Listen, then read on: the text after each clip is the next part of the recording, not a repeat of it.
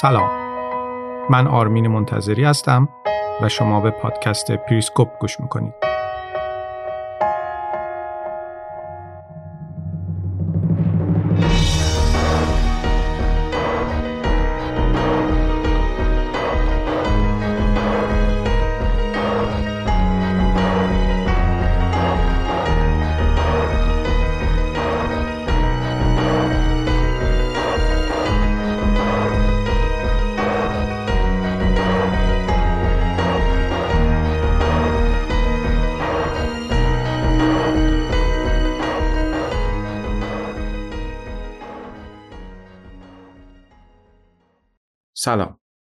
امیدوارم که حال همگی خوب باشه.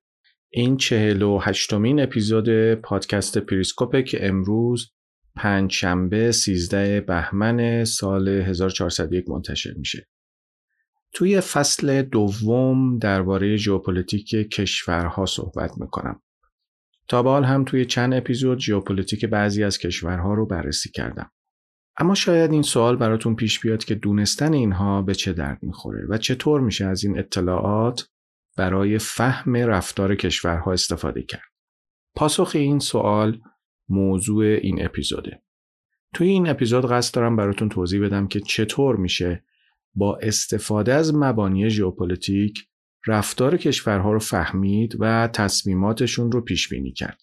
پس زیاد حرف نمی‌زنم و بریم ببینیم توی دنیا چه خبره.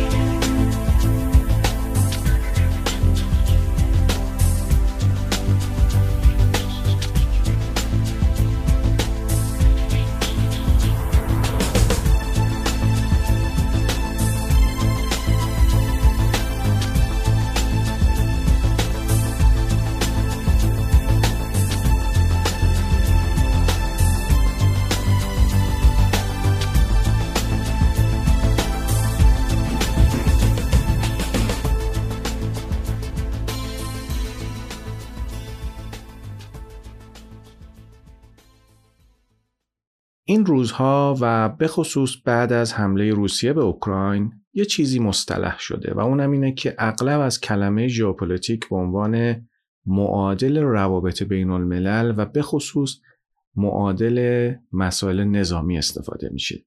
این استفاده کاملا غلط و گمراه کننده است. ژئوپلیتیک به زبان ساده یعنی بررسی قدرت ملی کشورها بر اساس معلفه های جغرافیایی و شیوهی که بر اساس اون کشورها و گروه های مختلف با هم ارتباط برقرار می‌کنن. ژئوپلیتیک سه جزء اصلی داره.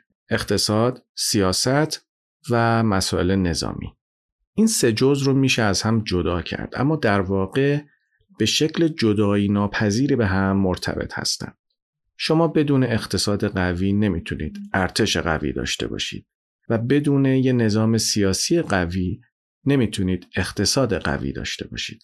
حالا موارد استثناء به کنار. می‌دونم که ممکنه خیلی ها مثال کره شمالی رو به عنوان مثال نقص مطرح کنن و بگن کره شمالی اقتصاد قوی نداره و نظام سیاسی قوی هم نداره اما ارتش قدرتمندی داره.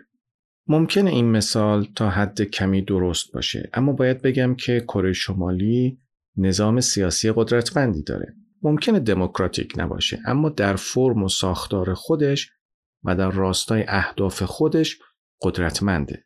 ضمن اینکه کره شمالی همه اقتصاد خودش رو فدای فعالیت های هسته‌ای و موشکی خودش کرده. ملت ها در وضعیت موجودیت طبیعی خودشون مدام علیه هم در حال فعالیت هستند. حالا وسط این درگیری ها و رقابت ها گاهی با هم متحد میشن و گاهی هم آتش بس می‌کنن. در واقع وضعیت حاکم بر جهان و روابط بین کشورها یه جور وضعیت هابزی به حساب میاد. یعنی وقتی هابز میگه که انسان گرگ انسانه از جهتی میشه گفت که کشورها هم گرگ کشورها هستند. اساسا به همین دلیل و به خاطر همین درگیری ها و رقابت های مداوم در طول تاریخ بوده که بشر همیشه دنبال یه صلح دائمی بوده و هست. اما این جستجوی بشر برای صلح همیشه ناموفق بود و شکست خورده. ریشه و دلیل این شکست هم توی ذات انسانها ترسهاشون و خواسته هاشون و ماهیت شکلگیری گروه های بزرگ انسانها و ملت هاست. ماهیتی که باعث میشه ترسها و امیال ملت ها مدام باز تولید بشه و در نتیجه رقابت ها و درگیری هاشون هم مدام نو به نو بشن. منافع مشترک شهروندای کشور اونها رو با هم پیوند میده. اما در عین حال باعث میشه منافعشون با شهروندای کشورهای دیگه در تضاد قرار بگیره. چون منافع دو ملت لزوما همیشه با هم یکسان نیست.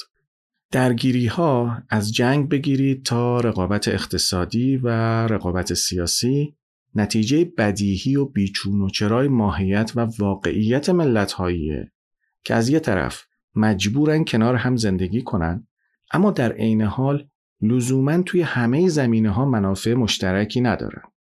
بنابراین طبق این الگو و با در نظر گرفتن منافع ملت ها و کشورها میشه یه جورای پیش بینی کرد که شکل و زمان این درگیری ها و رقابت ها چطور خواهد بود.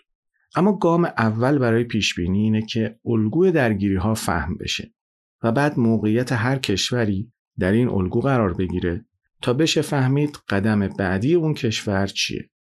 درک الگوها و عواملی که باعث اقدامات مختلف کشورها میشن تنها راهیه که با استفاده ازش میشه فهمید که تحولات جهان قراره به چه سمت و سوی سوق پیدا کنه. توی این روند پارامترهایی مثل امیدوار بودن و یا احساساتی بودن هیچ جایی ندارن. چون شما با یه سری واقعیت های خشک سر و کار دارید که قابل کتمان نیستن. البته تصور غالب اینه که تحولات جهان رو نمیشه پیش بینی کرد. اما چرا همچین تصوری وجود داره؟ شاید یکی از دلایلش اینه که خیلی ها معتقدن که تاریخ جهان و تحولات بین المللی طبق خواست شخصی رهبران سیاسی کشورها رقم می‌خورن و این رهبرها تا حد زیادی آزاد هستند که هر تصمیمی که دلشون خواست بگیرن. بنابراین از اونجایی که ما توی مغز این آدم ها نیستیم و این آدم ها ممکنه هر روزی یه تصمیم بگیرن پس نمیشه تحولات رو پیش بینی کرد. اما این استدلال رو میشه با یه پاسخ خیلی ساده نقص کرد. و اون پاسخ هم اینه که اگر این استدلال درست باشه پس تاریخ نباید یه نظم ذاتی داشته باشه. اما می‌دونیم که تاریخ یه نظم ذاتی داره و به خاطر وجود همین نظمه که خیلی بهش رجوع میشه و توصیه میشه که از تاریخ میشه درس گرفت. بذارید این مسئله رو یه مقداری بیشتر براتون توضیح بدم شاید فهمش راحت تر باشه همه شما نیکولو ماکیاولی رو می‌شناسید و یا حداقل یه بار اسمش رو شنیدید. ماکیاولی یکی از نظریه پردازهای فلسفه سیاسی مدرن بود. ماکیاولی یک کتابی داره به اسم شهریار که توی اون کتاب توصیه های خودش رو به حاکم وقت نوشته و در واقع بهش یاد داده که چطور باید حکومت کنه. اما سوال اینجاست که ماکیاولی واقعا این توصیه ها رو خطاب به حاکم وقت نوشته آیا نمیشه از این توصیه ها به عنوان توصیه هایی که زمان و مکان نمی‌شناسن و همیشه قابل توجه هستند یاد کرد؟ چرا این سوال رو می‌پرسم؟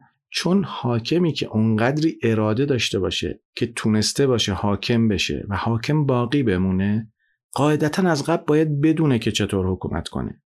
بنابراین شاید بشه گفت که ماکیاولی توی این کتاب شهریار لزوما به حاکم وقت آموزش نمی‌داد بلکه اون چه که حاکم وقت از قبل می‌دونست داشت به ما آموزش می‌داد. اون موقع برای شاهزاده ها مدرسه وجود نداشت. بنابراین کار براشون از دو راه خارج نبود. یا موفق می شدن ماهیت و قدرت رو درک کنن و یا اینکه شکست می خوردن. در اون زمان شهریار یا حاکم وقت با واقعیت شهر یا ملت خودش روبرو شده بود و اگر می‌خواست موفق باشه مجبور بود این واقعیت رو درک کنه. و اگر فرض کنیم که واقعیت رو درک می‌کرد بنابراین تصمیماتش هیچ ربطی به اراده پیشینیش نداشت بلکه به تشخیصش در نتیجه واقعیاتی که می‌دید ربط داشت بنابراین این تشخیصش بود که بهش می‌گفت چه کاری رو باید انجام بده و چه کاری رو نباید انجام بده بنابراین می‌بینید که شهریار آزاد نبود که هر طور که دلش می‌خواست عمل کنه بلکه مجبور بود بر مبنای تشخیصش عمل کنه. حالا این تشخیص از کجا میاد؟ از واقعیات. و آیا شهریار می‌تونست واقعیات رو تغییر بده و به یه تشخیص دیگه ای برسه و یه تصمیم شخصی بگیره؟ یا اصلا واقعیات رو کنار بذاره و نادیده بگیره و برای خودش هر طور که دلش خواست تصمیم بگیره؟ به هیچ وجه. البته این نکته رو هم بگم که من اراده شخصی رهبرها و حاکمها رو به هیچ عنوان نف نمی کنم اما میگم تاثیر این اراده شخصی خیلی کمتر از اونیه که خیلی فکر می‌کنن. مسلما حاکم می‌تونه حکومت خودش رو با یه سری رفتارهای تصادفی و خودخواهانه نابود کنه. اما واقعیت اینه که حاکمایی که همچین توهمی دارن که فکر می‌کنن فقط و فقط اراده خودشون حاکمه و ارادهشون هیچ تأثیر پذیری از واقعیت ها و محدودیت های اطرافشون نداره اساسا به قدرت نمی‌رسن چون لازمه به قدرت رسیدن اینه که درک درستی از واقعیت داشته باشن. یه استدلال دیگه که در تایید این ادعا میشه توی دیدگاه های هگل مشخصه. نگاه هگل به تاریخ و نحوه کارش خیلی جالبه. هگل معتقد بود که وجه تمایز انسانها قدرت استدلالشونه و درک انسانها از تعقل و استدلال از طریق تمدنها تکامل پیدا می‌کنه. از نظر هگل استدلال یا برهان همون درک ما از خودمون و دیگرانه. از دیدگاه هگل مسلما شخصیت هایی هستند که تاریخ رو تغییر میدن. اما قدرت این شخصیت ها مبتنی بر اراده شخصی و امیالشون نیست بلکه مبتنی بر درک و نحوه تشخیصشون از زمانه که درش زندگی می‌کنن و زمانه که قرار از راه برسه. مثلا شخصیت های مثل هیتلر یا ناپلئون روی همه چیز کنترل نداشتن که آزاد باشن هر کاری دوست داشتن بکنن. اونها هم خودشون تابع یه سری ضروریات و محدودیت ها بودن. این شخصیت ها اثرات بزرگی توی تاریخ داشتن. چرا؟ چون سعی کردند با شناخت شرایط واقعیت اطرافشون جلو برن و به تشخیص برسن و بر اساس همین تشخیص هم عمل کردن.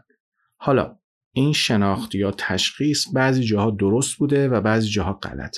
بنابراین اینطور نبوده که هیتلر یا ناپل اون هوی صبح از خواب بیدار بشن و یه هوی تصمیم بگیرن به روسیه حمله کنن یا عصبانی بشن و یهو فرمان حمله رو صادر کنن. در واقع این تصمیم رو با در نظر گرفتن پارامترهای مختلفی گرفتن حالا این تصمیم می‌تونست درست باشه یا اشتباه؟ همین روند استدلال در خصوص پوتین و حملش به اوکراین هم صادقه. همه اینا رو گفتم تا بهتون بگم که دقیقا به همین دلیله که سیاست و ژئوپلیتیک تا حد زیادی قابل پیش بینی میشه. اگر قرار بود که همه حاکمای جهان هر طور که دلشون خواست رفتار کنن و هر روز صبح که از خواب پا میشن یه تصمیمی بگیرن دیگه اساسا هیچ چیزی قابل پیش بینی نبود و اساسا دیگه نیازی نبود توی روابط بین کشورها تحلیلی صورت بگیره. چون همه چیز وابسته به یه شخص بود و به یه فرد بود و خب اون فردم هر طوری که دلش می‌خواست رفتار می‌کرد و هر طوری که دلش می‌خواست تصمیم می‌گیره حالا یه روزی عصبانی بود یه تصمیم خیلی خشمگینانه و ظالمانه می‌گرفت. یه روزی حالا یه مقداری دلرحمتر بود یا حالش بهتر بود ممکن بود یه تصمیم خیلی محبت آمیز بگیره. بازم میگم من تاثیر ویژگی های شخصیتی رهبرای کشورها رو به طور کلی نفی نمی کنم اما تأثیرش رو روی موضوعات تعیین کننده و موضوعات بزرگ کم می‌دونم. حاکمای کشورها نمی‌تونن هر طوری که دلشون خواست عمل بکنن. سیاستمدارها به قدرت می‌رسن چون درک می‌کنن چه کارهایی باید انجام بدن و از اختیاراتشون اونطوری که از نظر خودشون لازمه در راستای منافع قدرت خودشون استفاده کنن. حالا ممکن اون کارهایی که می‌کنن از نظر ما خوشایند نباشه و یا خوشایند باشه. اما در هر صورت اونها بر اساس درک خودشون از الزامات و محدودیت هایی که دارن از اختیاراتشون استفاده می‌کنن. روز سقوطشون هم زمانیه که تواناییشون برای درک الزامات اقداماتشون از بین بره و قوه تشخیصشون رو از دست بدن در واقع کلید حفظ قدرت یک سیاستمدار اینه که در مقابل الزامات واقعیات و محدودیتهاش تسلیم بشه. یه سیاستمدار باید جلوی واقعیت سرخم کنه. چون واقعیت در هر صورت و به هر حال پشت هر حاکمی رو به خاک میماله.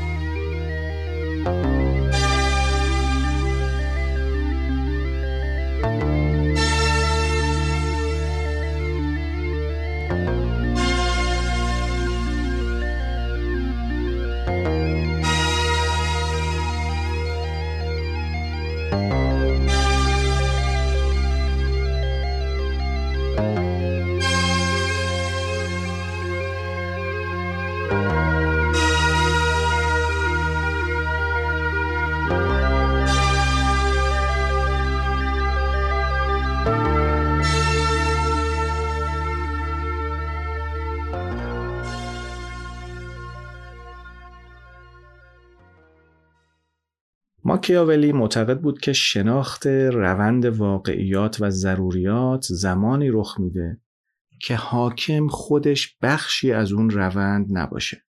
برای درک فرایند نباید بخشی ازش شد بلکه باید نسبت بهش آگاه بود.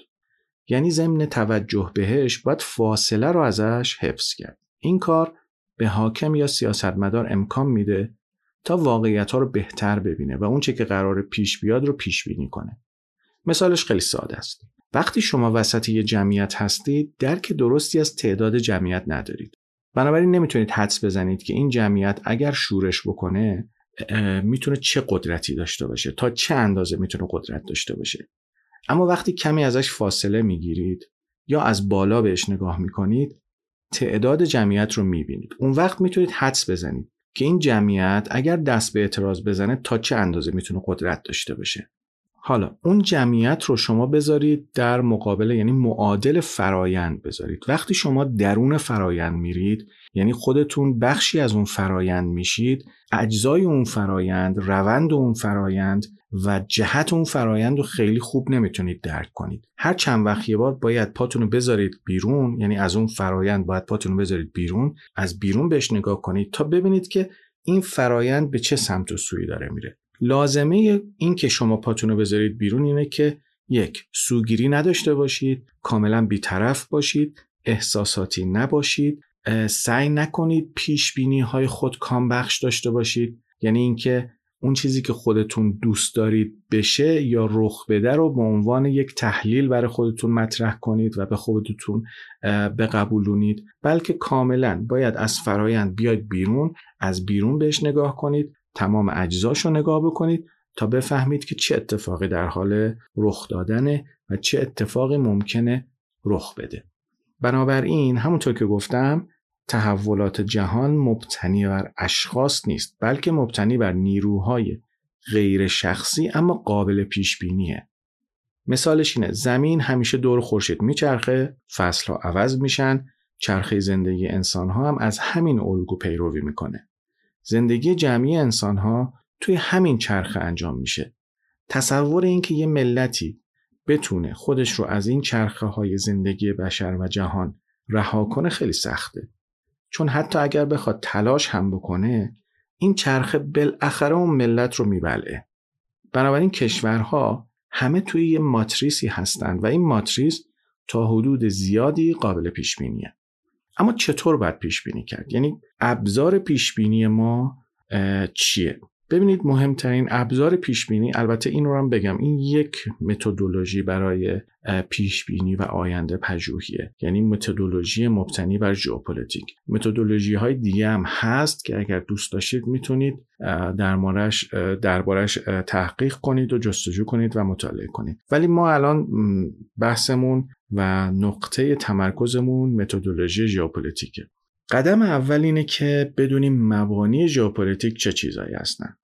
اولین گام برای شناختن مبانی ژئوپلیتیک اینه که بدونیم که ریشه این مبانی توی الزامات و محدودیت های منحصر به فرد هر کشوریه. یعنی هر کشوری به شکل ویژه خودش الزامات و محدودیت هایی داره. الزامات و محدودیت های یک کشور لزوما با الزامات و محدودیت های یک کشور دیگه یکسان نیست. و این دقیقا دلیل رقابت یا رویارویی کشورها با همه. حالا این الزامات و محدودیت ها چه چیزایی هستند؟ اینها معمولا همین خصیصه ها و ویژگی هایی رو شامل میشن که روی اون کشور و یا روی اون منطقه تأثیر می‌ذارن. مثال بزنم براتون. ببینید یه پازل رو در نظر بگیرید. هر کدوم از قطعاتش شکل و فرم و رنگ خاص خودشونو دارن. توی این پازل هیچ قطعه با اون یکی شبیه کامل نیست. یعنی شباهتش کامل کامل نیست.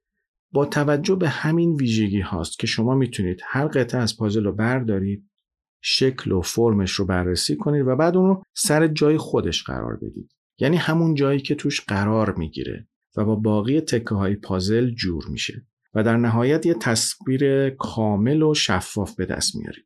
الزامات و محدودیت های هر کشوری در واقع همون تکه های پازل هستن.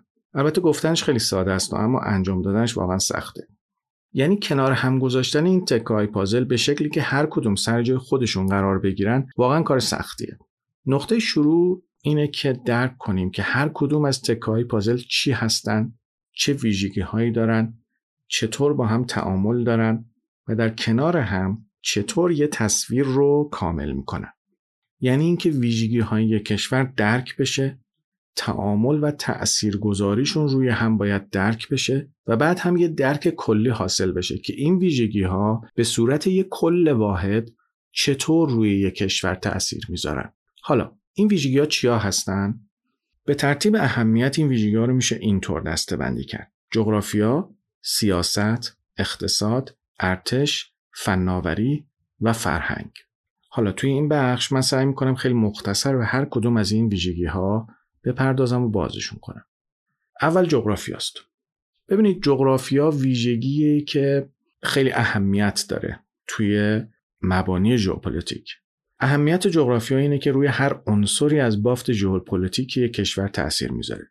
از خیلی جهات این جغرافیاست که مکان اون کشور رو تعریف و تعیین می‌کنه. این جغرافیاست که تعیین می‌کنه چه بخشهایی از اقتصاد اون کشور رونق پیدا می‌کنه و چه بخشهایی از اقتصاد اون کشور رونق پیدا نمی‌کنه. این جغرافیاست که تعیین می‌کنه که نحوه و میزان تمرکز قدرت اون کشور چطور می‌تونه باشه. این جغرافیاست که تعیین می‌کنه که اون کشور توی سیاست خارجی و امنیتیش اهل تهاجمه و یا اینکه ترجیح میده به سمت ائتلاف کردن و متحد شدن با کشورهای دیگه بره.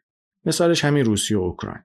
روسیه همیشه دنبال گسترش مرزهاش بوده چون فکر می‌کرده اگر عمق استراتژیک بیشتری داشته باشه از سمت اروپا امتر میشه. اما اوکراین به واسطه مکان جغرافیاییش ترجیح میده به سمت ائتلاف و اتحاد با اروپا حرکت کنه تا از تهاجم روسیه ایمن بشه. بنابراین هرچه اوکراین به سمت غرب بره میل روسیه به تهاجم بیشتر میشه و هرچی میل روسیه به تهاجم بیشتر بشه اوکراین بیشتر به سمت غرب میره. جغرافیا روی نیازهای نظامی کشورها هم اثر می‌ذاره. کشورهایی که سواحل طولانی دارن اغلب میرن دنبال ساخت نیروی دریایی بزرگ وسعت سرزمینی یک کشوره که به اون کشور دیکته می‌کنه که چه نوع تجهیزات نظامی داشته باشه و مهارت نیروهاش باید چطور باشه. مثلا آمریکا سواحل طولانی هم با اقیانوس آرام داره و هم با اقیانوس اطلس.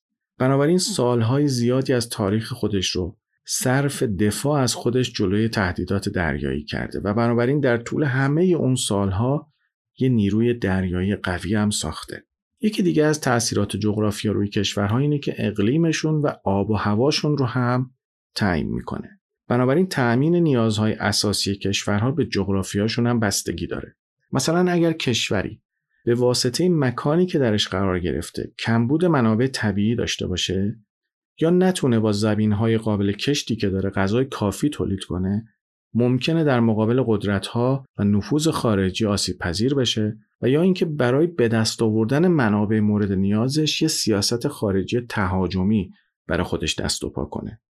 بنابراین در این شرایط نیاز به منابع غذایی الزامات اون کشور محسوب میشه و محدودیت های تولید غذا و زمین های قابل کش یه جور محدودیت ژئوپلیتیک محسوب میشه. چون کشورها نمی‌تونن مستقیما با استفاده از قدرتشون به این محدودیت ها غلبه کنن و الزاماتشون رو برآورده کنن. هیچ منطقه و هیچ کشوری نیست که چالش جغرافیایی نداشته باشه.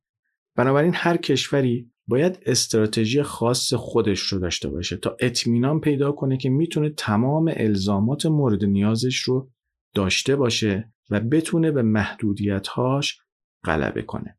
وقتی میگیم هیچ کشوری نیست که چالش جغرافیایی نداشته باشه منظورمون این نیست که چون کشورها یه سری چالش های جغرافیایی دارن پس مجبورن لزوما مجبورن یه شکل خاصی عمل کنن. نه. بعضی کشورها هستن که چالش جغرافیایی دارن و خیلی هم براشون سخته اما تونستن یه راه حل هایی پیدا کنن برای اینکه اون چالش جغرافیایی رو دور بزنن. اما مسئله ما اینجاست که اون چالش جغرافیایی به هر حال از بین نرفته وجود داره. دیر یا خودش رو هم نشون میده. مثلا کشور هلند خب چالش فرونشست داره چون بالاخره دور تا دورش آبه.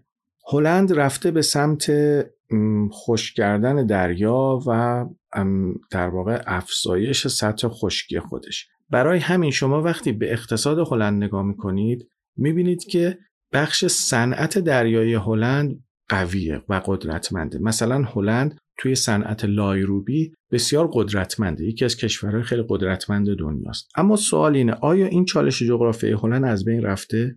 نه از بین نرفته. هلندیا همین حالا هم باش مواجه هستن. اما بالاخره تونستن یه جورایی اینو کنترل کنن و حلش کنن اما نمی‌تونن به طور کلی از بینش ببرن. سیاست ویژگی و عامل دومه توی ژئوپلیتیک سیاست در واقع روشیه که با استفاده از اون یک کشور اداره میشه dynamic سیاسی یک کشور به طور مستقیم روی اثر بخشی نهادی، ثبات اجتماعی و استراتژی تعاملات بین المللی اون کشور تاثیر می‌ذاره. البته این رو باید گفت که با استفاده از ژئوپلیتیک خیلی نمیشه مثلا انتخابات ریاست جمهوری یک کشور پیش بینی کرد.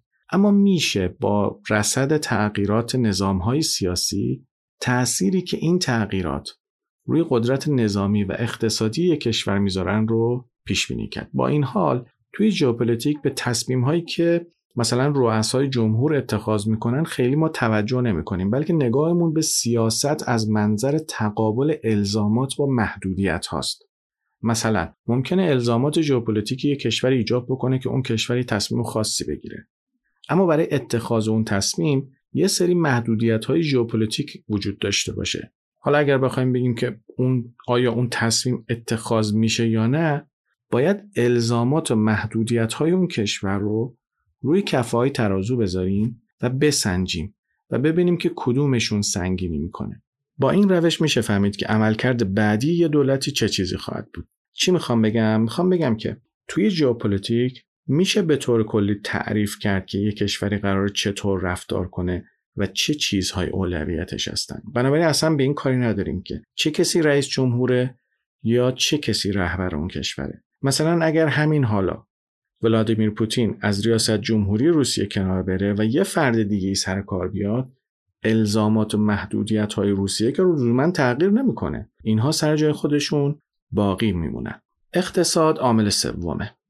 اقتصاد هر کشوری نقش اصلی توی تعیین ثبات و قدرت کلی اون کشور داره. کشوری که اقتصاد قوی داره معمولا ارتش قوی هم داره. البته به استثنای کره شمالی. هرچند ما درباره استثنا حرف نمی‌زنیم. اگر اقتصاد قوی باشه ثبات اجتماعی هم زیاده. ثبات اقتصادی کشور در کنار قدرت انتباق بالا و در دسترس بودن منابع تأثیر مستقیمی روی رفتارهای ژئوپلیتیک کشورها داره. مثلا کشورهایی که ذخایر نفتی زیادی دارن اما زمینهای قابل کشت زیادی ندارن ممکن از روابط اقتصادی با کشورهای دیگه برای تأمین غذا برای جمعیتشون استفاده کنن و در ازای غذا به اون کشور نفت یا گاز طبیعی بدن. اینطور مبادله ها می‌تونه به کشورها اجازه بده تا از نقاط قوت خودشون برای دور زدن محدودیت ها و برآورده کردن الزامات مورد نظرشون استفاده کنن. و اما ارتش. ارتش هر کشوری می‌تونه از مرزهای اون کشور محافظت کنه قدرت اون کشور رو توی خارج از مرزها زیاد کنه و جلوی تهدیدات خارجی بیسته. یه ارتش قوی یکی از پارامترهای مهم توی پیشبینی قدرت ژئوپلیتیکی کشوره و می‌تونه روی نحوه تعامل اون کشور با کشورهای همسایه تأثیر بذاره. کشورهایی که مدام در معرض تهدید مستقیم نیروهای نظامی خارجی هستند خلاصه باید یه راهی برای دفاع از منافعشون پیدا کنن. راههایی مثل اتحاد با کشورهای دیگه و یا قوی کردن ارتش خودشون. تکنولوژی هم عامل مهمیه. توانمندی های تکنولوژیکی کشور می‌تونه روی قدرت فرهنگی، نظامی و اقتصادی اون کشور خیلی اثر بذاره. تکنولوژی برای استفاده خصوصی مثل کامپیوترهای شخصی و موبایل و تکنولوژی توی خدمات عمومی مثل حمل و نقل عمومی به قابلیت های کشور برای مراقبت و سرویس دادن به مردمش خیلی کمک می‌کنه. و اما فرهنگ به عنوان عامل آخر. ژئوپلیتیک توضیح میده که چطور گروه های مختلف مردم با فرهنگ های متفاوت با هم تعامل دارن. ممکنه توی نگاه اول فرهنگ یک کشور خیلی با ژئوپلیتیک مرتبط نباشه اما کشورها از خیلی جهات مبنایی هستند که جوامع بشری بر اساس اونها سازماندهی میشن. مردم هر کشوری هم تا حدود زیادی خودشون و فرهنگشون رو بر اساس کشور و منطقه‌ای که درش هستن تعریف می‌کنن. بنابراین اغلب ارزش ها و اهداف یه دولت تحت تأثیر فرهنگی که برای اون کشور تعریف شده قرار می گیرن. از دیدگاه ژئوپلیتیک داینامیک فرهنگی یک کشور رابطه مستقیمی با محدودیت ها و اهداف مردم اون کشور داره. به این معنا که نیروهای دیگه ژئوپلیتیک و نیروهای فرهنگی می‌تونن با گذشته زمان روی هم تاثیر بذارن و همدیگر رو شکل بدن و یا یک کشور رو به مسیر خاصی سوق بدن. اینجا سوال مهم و کلیدی اینه که تغییراتی که توی افقهای سیاسی، اقتصادی و اجتماعی منطقه رخ میده چطور روی توازن قدرت جهانی اثر می‌ذاره؟ آیا اساساً این تغییرات روی درک دولت مردان از اهداف و الزامات و ابتکاراتشون اثر می‌ذارن یا نه؟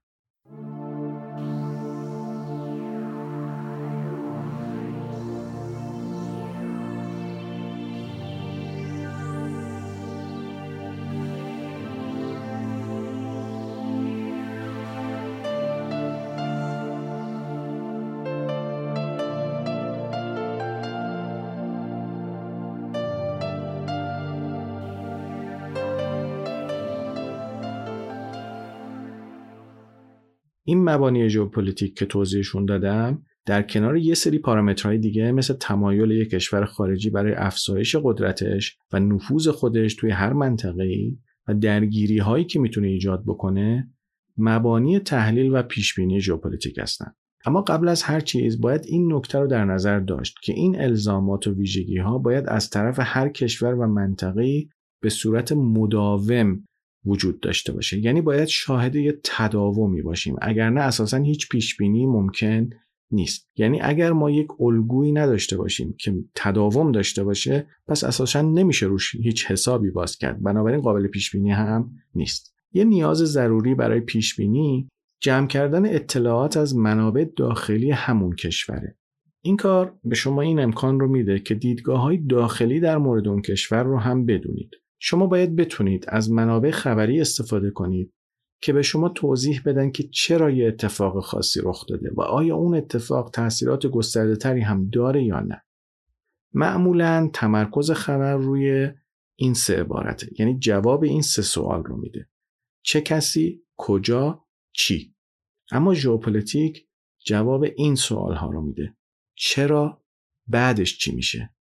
حالا مطلع بودن از اینکه اتفاقات داخلی کشورها چطوره باعث میشه که درک کاملتری از وضعیت موجود به دست بیاد و اتفاقاتی که بعدها ممکنه به روندهای بزرگ تبدیل بشن زودتر شناسایی بشن.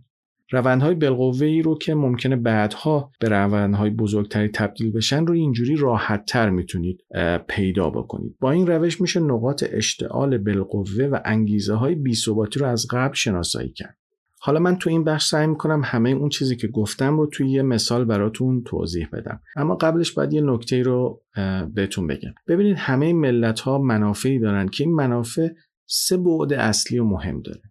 اولین بعد الزامات هر دولت ملته. الزامات به چیزهایی گفته میشه که یه ملت برای حفظ و ثبات امنیت خودش به اونها نیاز داره. بعد دوم محدودیت هاست. یعنی محدودیت هایی که ملت ها برای برآورده کردن الزامات خودشون باش مواجه میشن. بود سوم هم بود قدرته. قدرتی که دولت ملت ها در اختیار دارن تا الزامات خودشون رو برآورده کنن و به محدودیت هاشون غلبه کنن. بنابراین خیلی دقت کنید به این مثلثی که من براتون از لایشو گفتم. الزامات، محدودیت ها، قدرت. قدرت هم چند وجهیه. اما به طور کلی میشه به سه دسته قدرت اقتصادی، قدرت نظامی و قدرت سیاسی تقسیم بندیش کرد. حالا من سعی می‌کنم همه چیزها رو که گفتم توی یه مثال براتون تصویر کنم و این مثال رو هم به نظرم بهترین مثالی که میشه زد موضوع ژاپن و, و آمریکاست. همونطور که توی اپیزودهای مربوط به ژئوپلیتیک آمریکا توضیح دادم، اولین الزام آمریکا تأمین امنیتش بود. آمریکا مجبور بود آمریکا مجبور بود برای تأمین امنیتش به آمریکای شمالی مسلط می‌شد و تهدیدهای اون منطقه رو خونسا می کرد و توی مرحله بعد خودش رو جلوی تهاجم نظامی یا خطراتی که تجارتش رو تهدید می‌کردن مسئول می‌کرد. پس این شد الزامات آمریکا. محقق کردن این الزامات نیازمند این بود که آمریکا یه نیروی دریایی قوی توی اقیانوس آرام و اطلس داشته باشه. برای همین مستعمرات اسپانیا توی اقیانوس آرام یعنی فیلیپین و گوام رو تصرف کرد و جزایر هاواهی رو هم اشغال کرد. وقتی الزامات آمریکا توی آمریکای شمالی محقق شد، آمریکا رفت به سراغ اقیانوس آرام. چون اگر اقیانوس آرام رو به حال خودش رها می کرد و اگر یه قدرت آسیایی توی اقیانوس آرام آمریکا رو به چالش می‌کشید کل الزامات آمریکا به باد می‌رفت. تنها قدرتی که می‌تونست این کار رو بکنه کی بود؟ ژاپن. بنابراین در اون زمان ژاپن به موضوع اصلی سیاست خارجی آمریکا تبدیل شد. یعنی ببینید الان من ارتباط بین الزامات و محدودیت های آمریکا رو براتون توضیح دادم. خب تا اینجا رو داشته باشید. حالا الزامات ژاپن چی بود؟ زمانی که آمریکا و اروپا به فکر اشغال ژاپن افتادن، ژاپن یه جزیره منزوی و غیر صنعتی بود.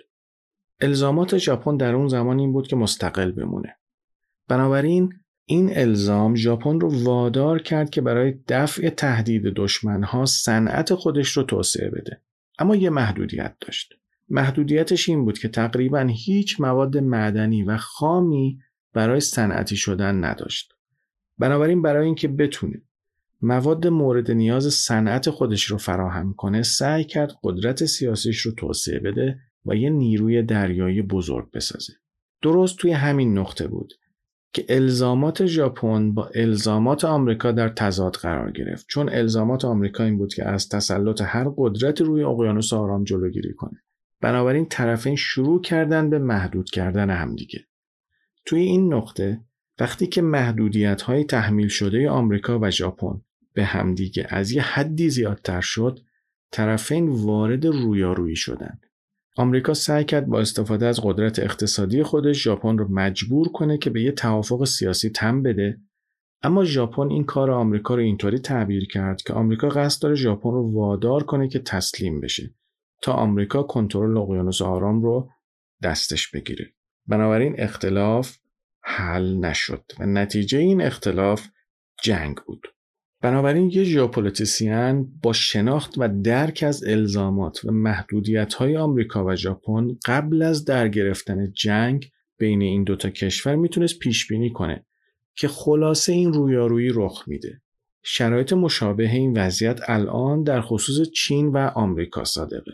خب من توی این مثال سعی کردم رابطه بین قدرت نظامی اقتصادی و سیاسی با الزامات و محدودیت های هر کشوری رو توضیح بدم. این یه مدل basic ژئوپلیتیکیه که توی خیلی از تحولات کارکرد داره. مبنای ژئوپلیتیک استخراج ضروریات و نادیده گرفتن مسائل پیرامونیه. واقعیت اینه که جنگ آمریکا و ژاپن قابل پیش بینی بود و هر دو طرف هم پیش بینیش می‌کردن. الزامات هر کدوم و محدودیت های اقدامات هر کدوم باعث ظهور دو تا قدرت شد که نمی‌تونستن از طریق سیاسی با هم توافق کنن. اگر فقط از یه زاویه به ژئوپلیتیک نگاه کنید، متدولوژیش خیلی مکانیکی به نظر می‌رسه. پارامتر اصلی هر کشوری رو باید کنار پارامترهای اصلی کشورهای دیگه گذاشت تا بشه رفتارشون رو پیش بینی کرد. اما اگر زاویه نگاهتون رو بازتر کنید و همه چیز رو در نظر بگیرید از الزامات سیاست داخلی گرفته تا الزامات سیاست خارجی تا محدودیت های فرهنگی قضیه یه مقداری پیچیده تر میشه و نیاز به دقت خیلی خیلی بیشتری داره.